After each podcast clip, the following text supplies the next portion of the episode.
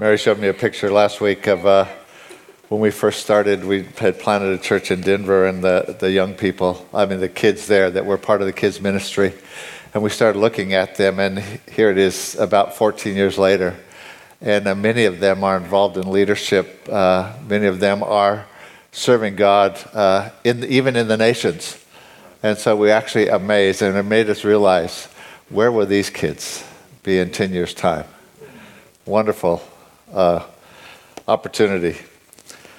Fantastic. It's good to be back. Good to be, really appreciate uh, uh, Steve and Johan preaching the last couple weeks.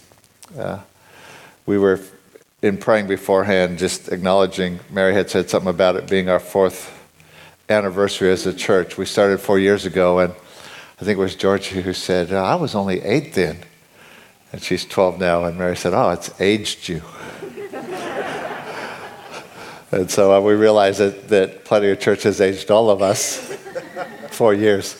But it reminded me of a story of a, a grandpa who was reading a, a story to his granddaughter who was young, and while she was sitting on his lap and he's reading the story, she would reach up and touch his face and the wrinkles on his face, and then she would touch her own face and did this a couple times. And eventually said, Grandpa, did God make you? He said, Yes, honey, God made me quite a long time ago. And a couple of minutes later, she said, Grandpa, did God make me? He said, Yes, honey, God made you just a short time ago. She said, He's getting better at this, isn't he?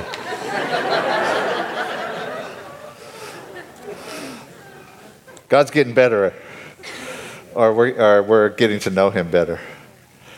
It's a wonderful thing to realize that God's on the move. As we sang, uh, You are here moving in this place. It's not just here, but He's on the move. I had the privilege of being at a uh, breakfast this week for uh, pastors and leaders involved in the Will Graham celebration, and I was just, uh, I was thrilled to see what was happening and the, uh, the number of pastors. There are about 30 churches or more involved uh, in this thing, and people committed to praying uh, you'll find on the uh, counter on the way out, there's some uh, prayer times that is just a gathering of people to pray uh, two Sundays uh, a month in the afternoon. And if you'd like to be a part of that, you can pick up that, uh, that schedule. But it was just thrilled me. They, they were talking about money. And in the, a budget of about 460,000 for this whole thing. And about 400,000 of that has already been provided. I just went, you know, God's actually moving. Uh, we, as a church, took an offering in November and gave to that uh, what had come in. And I think our, our contribution was somewhere in the neighborhood of $16,000. And I just, I made me realize, thank you. Thank you for your generosity. Thank you for your prayer, your commitment. If uh, you weren't here or you missed out on that, you can still give. If you just talk to Tim, he'll either point you to the uh, Will Graham website or you can give through our church. But just, uh, it just thrilled me to see the, the unity taking place. Uh, someone shared that, that they had asked Billy Graham a number of years ago before he passed away, what was the key to your success as an evangelist? I mean, millions of people got saved. He said, Oh, easy, three things. Didn't have to think about it. Three things prayer, prayer, and prayer. And just uh, the heart behind that. And then they shared about Franklin Graham just a few years ago in Honduras. They were doing a celebration very similar to what's happening here. The churches got together, united. They were praying in advance.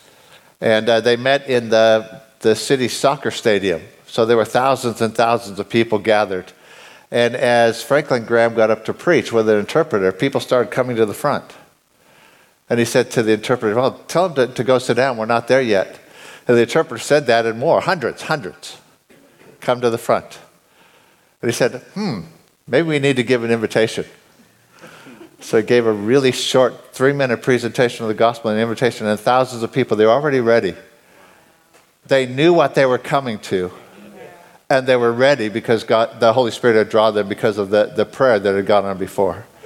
So God's on the move. I'm excited about that. Uh, But not just there. Uh, a friend of ours, Paul Zanardo, who's part of the NCMI team, was in uh, Mount Gambier, which is a little town in South Australia, uh, a couple weekends ago. And in that weekend, 10 people got saved. God's moving. Uh, the words that uh, Johan shared, and Steve followed up last week about Nehemiah rebuilding the walls, rebuilding the gates, was a story of basically that we're all ministers. We get the privilege of being ministers. And Johan made the uh, statement about each one standing in their place, doing their part. And there's something of an army that God is raising up. And uh, Ezekiel 37, we've read it many times. It's a story of the dry bones.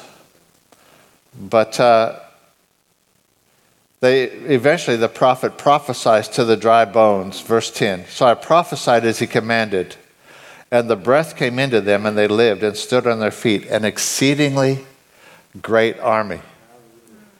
That's what God's doing. God's on the move, raising up an exceedingly great army.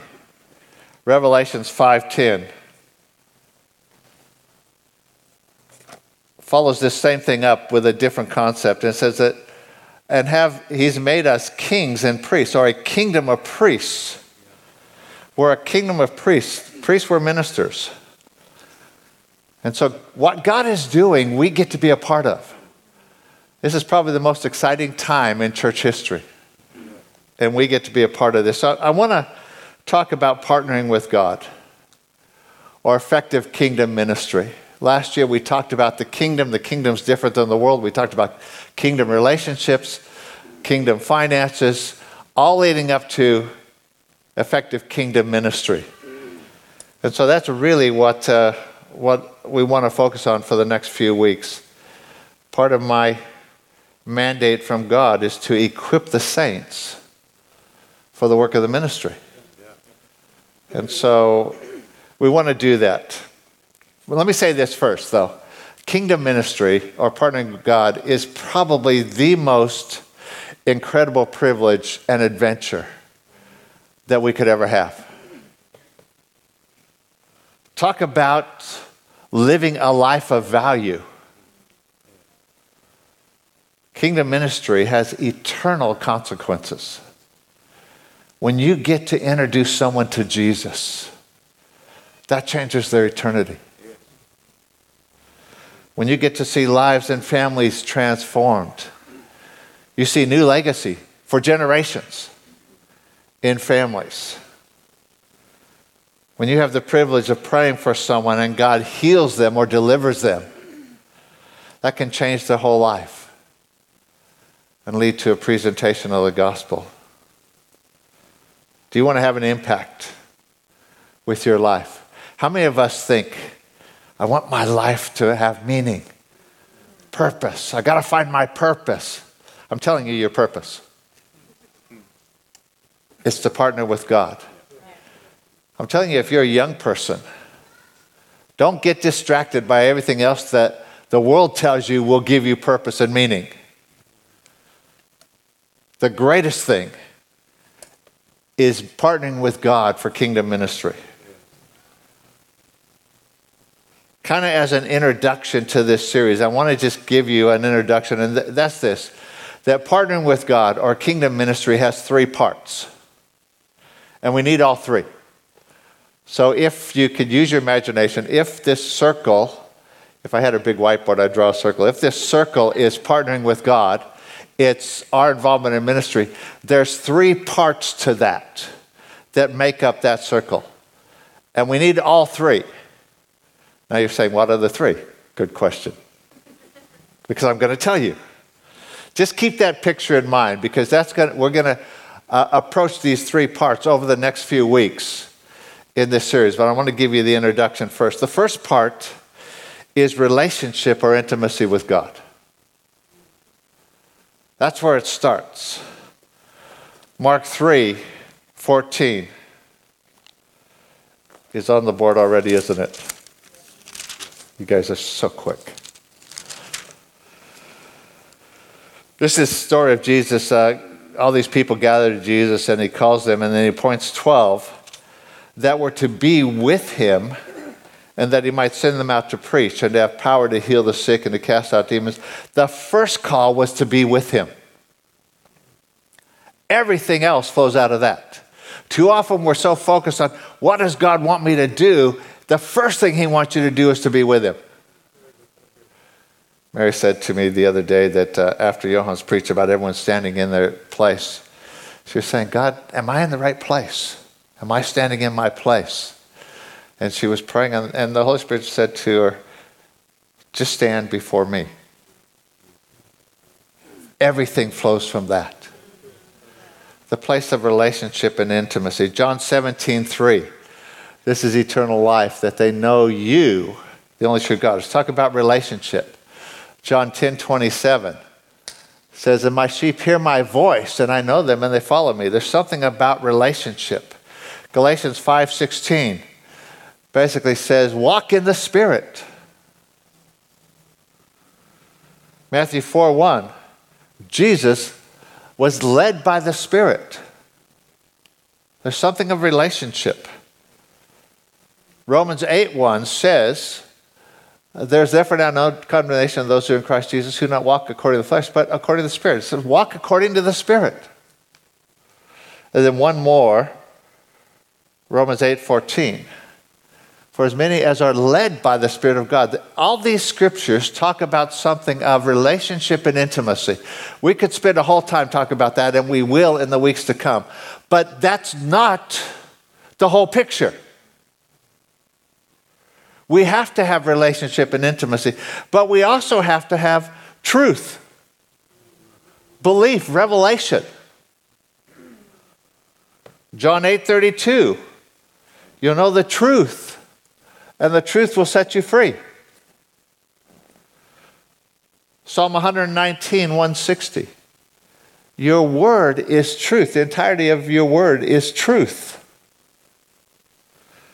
Luke 24, 45 says, And he opened their understanding that they might comprehend the scriptures.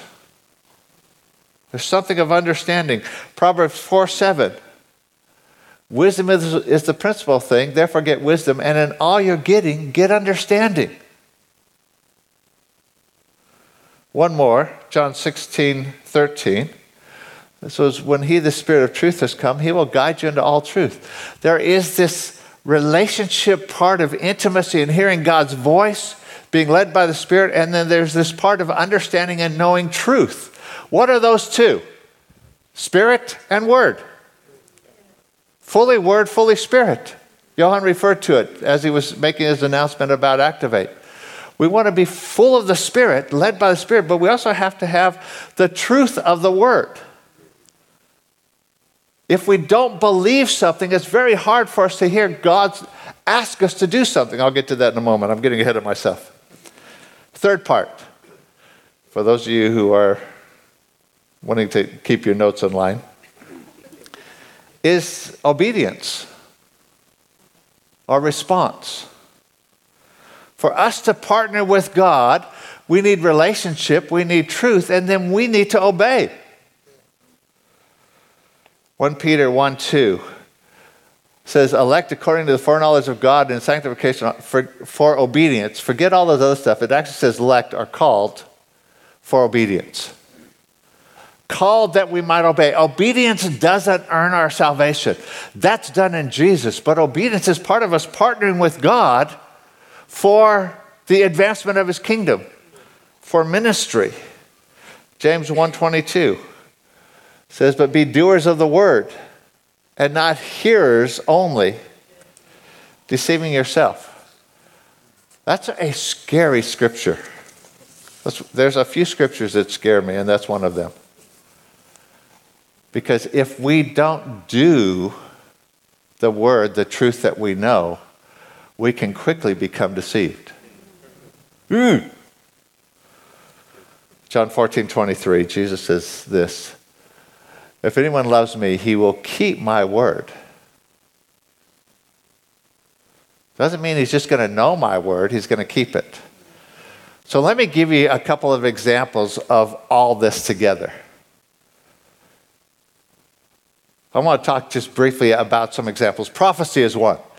Now, if you don't believe that God speaks today, it's very tough to hear God say a word for somebody.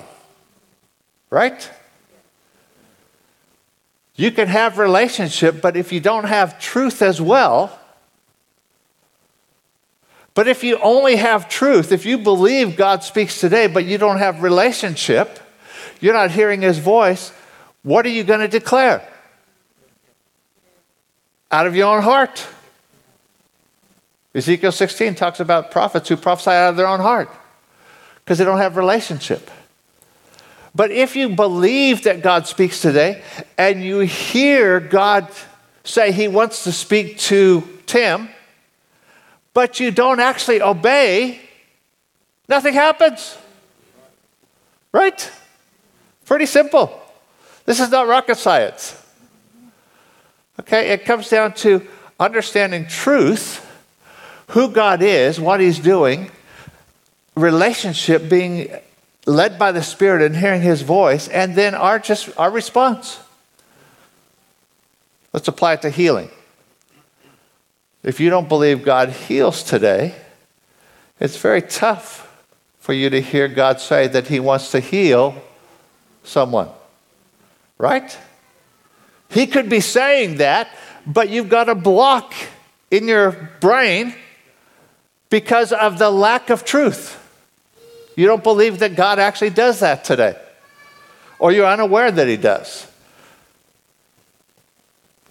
If you're aware and He speaks and you respond, then God is free to manifest Himself. The manifestations of the Spirit activate. Those of you who haven't been part of that, let me encourage you. It's a great thing. You need to hear the, the word, the truth about God moving today. He wants to manifest His Spirit through all the manifestations in every believer. If you believe that you only get one and none of the rest, and that this one is, is yours, but God can't use you in any others, it's hard for you to hear God say something different. But He does.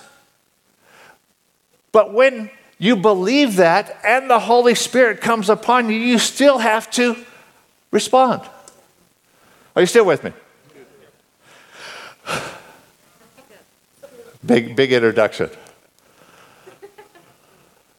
Let me apply this to faith. Romans 10 17 says, Faith comes by hearing, and hearing by the word of God. Is that the word of God, Logos? Is that the voice of God, Rhema? Faith comes by hearing. There's something about it's both having a right concept of God and hearing his voice that causes faith to rise up, and then faith that rises up results in obedience. You still with me? Are you getting the picture? I, am laboring this because this is the foundation of what we're going to do over the next few weeks. Can you say the faith thing again? Can I say the faith thing again? I can. There you go. Having the uh, truth, having the right concept of God, having a right understanding, uh, that which is the word. Again, God's at work today. God's moving today. If I don't believe that, it's hard to have faith that God's doing something. But if I believe that, that's the truth. But that's not relationship. That's the truth. But on into that comes relationship, and God speaks Rhema. He's not just moving today, but I want to actually do this through you. And then you respond. You can have the belief and you can hear the word of God, but if you don't respond, there's no ministry taking place. What happens if you don't have relationship and you only have truth and response? You can become very legalistic. It becomes very much principle. It has to be this way every time. And I'm, I'm working hard at making sure that happens. What happens if you don't have truth, but you have something of the Spirit and your response? You can get off base. You can hear God say weird things. Not that God says weird things. But see, our response is always a mixture of the Spirit and us. The Spirit works through us. And so there is this uh, almost a spectrum of what is the pure spirit on one side and what is the flesh on the other. Okay, the other end of the spectrum is not the devil, that's a whole different spirit. But when God works in us, there's something of the spirit and us together, and He works through us. And so often, what's in us comes out as well. How we say something. Just because we say it a little bit wrong, because we aren't very articulate, or because we have a different theological background, doesn't mean God didn't speak. And so, what do we say? The more of it that is the spirit and the less of it that is the flesh, we call greater anointing. It's not anymore the spirit, it's just a little bit less of us. Why does God choose to use us? I have no clue. Well, actually, I do, but that's a whole, that's a whole long explanation. But He's chosen to manifest Himself through us. He's chosen to raise up an army. He's chosen to make us a kingdom of priests. He says, My plan for this planet is going to be fulfilled through these people that I'm filling with my spirit. Wow. I get excited. So, what happened this morning? We had a time of worship, entering God's presence, and into that, God began to speak. Prophetic word about our destiny, about God's plan for us, and then a word of knowledge about God touching people and healing. If you don't believe God heals, it's hard for you to have a word of knowledge that God wants to heal someone's back. Right? So you need to go back to the Word and say, hey, what does the Word actually say? Is God still working today? If you've got this idea that God was like a, the watchmaker, you know, who started, started everything and then sat back and just let it go and doesn't intervene, there's no involvement of God, then you need to change your thinking. Because that's not really what the Bible says. Unfortunately, we, we hear a lot of things that isn't actually biblical. But if you believe that God does something, but you're not in a place of hearing Him, it's hard for Him to use you. Okay, you still with me? So, what does this mean for us? How do we, uh, in an introduction to a series, have an application? And it's this let me ask you, as lovingly as I can this morning, are you all in for God? He's on the move. Are you on the move with Him?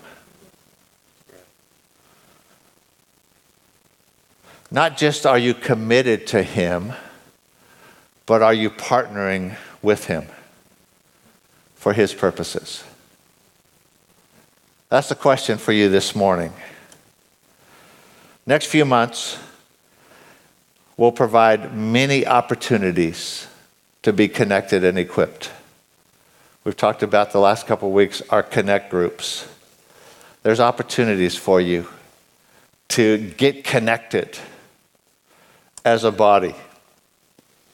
Activate is an opportunity for you to be equipped. We're Tommy's going to do a class on apologetics is, is an opportunity. Michael's going to do again the uh, living free. Opportunities for you to be uh, connected and equipped. Steve shared the Christian Life and Witness course for the uh, Will Graham celebration. It's an opportunity for you to be equipped. It's a requirement to be a counselor at the uh, actual outreach celebration. It's not a requirement to just be a volunteer, like helping to park cars and stuff. But that's, that'll be an opportunity as well. So not only will there be opportunities to be connected and equipped, there'll be a lot of opportunities to serve and to minister. Obviously, here at church, you saw the, uh, the teachers go out with the kids. That's just an opportunity. The guys who set up, there's all kinds of opportunities. The ARC Community Project, doing the, the deal at the uh, ARC, which is uh, the 19th and 26th of March.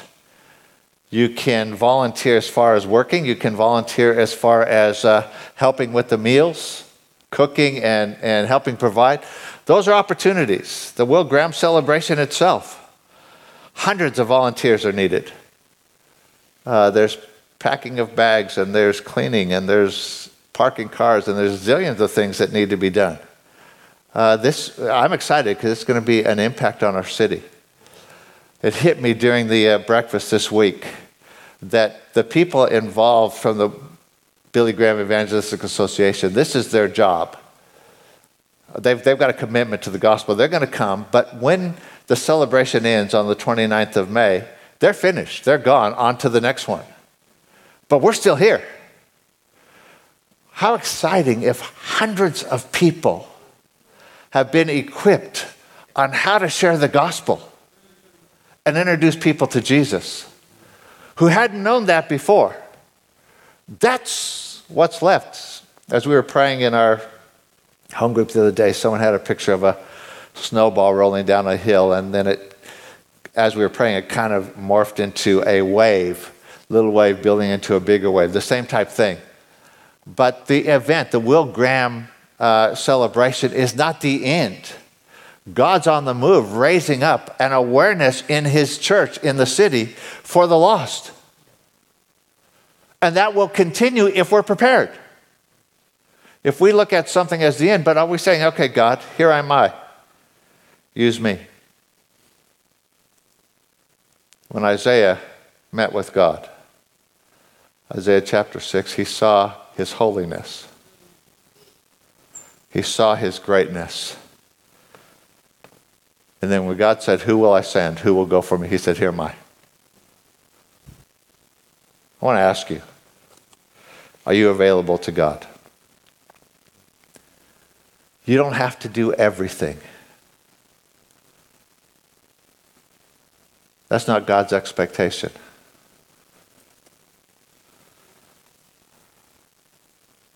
But you get to do what He asks you to. It's not even you have to. This is not about your salvation. Salvation is from Jesus. He has removed our sin. And as we respond to Him, it's all of grace. That's salvation. But then partnering with Him for ministry to see His kingdom extended is our privilege.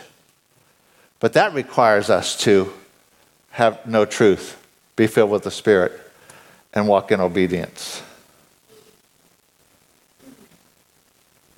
When I, uh, before I actually moved back here again, I was visiting. My kids live in a, a suburb, what is now a suburb of Melbourne called Berwick uh, a number of years ago, it was just a little kind of country town. I say that because it was, it's far enough out that it still had, it still came under the covering of the country fire service, which meant that all the firefighters were volunteers. Uh, as opposed to in Melbourne, the Metropolitan Fire Service are all uh, paid firefighters. But the country, and uh, while we were there, there was this siren that went off. And I had no clue what it was. What is that? It scared me. My son said, Oh, that's the uh, fire siren. And I went, Is there a fire? He said, Yeah, that's a call for all the volunteers.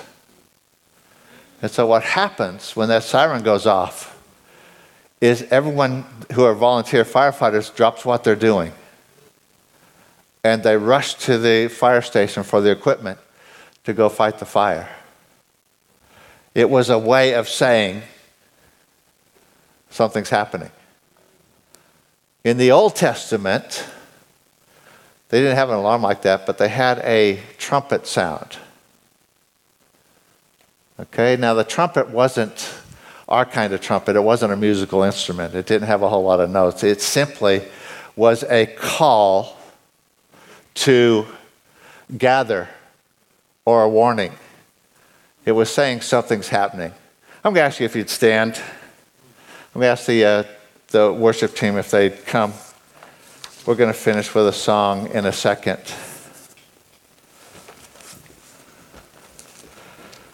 But I sense in my heart that there's something of God saying, it's time to rise up. I'm going to ask you to, to close your eyes so you're not distracted. Now, in a throwback to the Old Testament trumpet, I've asked Lance if he would bring, he's got a, an old ram's horn trumpet called the shofar. Uh, it's not anything special, it's what they had. It wasn't a, a musical instrument. But I just feel like there's something of God calling us. Now, if I could, I would ask you keep, keep your eyes closed. I don't want you to get distracted. If I could, I would ask you to take a step forward in response to God's call. Are you all in for God? Are you willing to be a part of what He's doing? You can't do that because there's chairs in front of you. But it really comes down to a heart thing. So, in a very real sense, can you say, I'm responding, God, by taking a step forward in my heart? I'm going to ask Lance to just, give us one blast of that, and then we're going to go into uh, worship. But let, let there be something that God does in you that I, here am I, send me.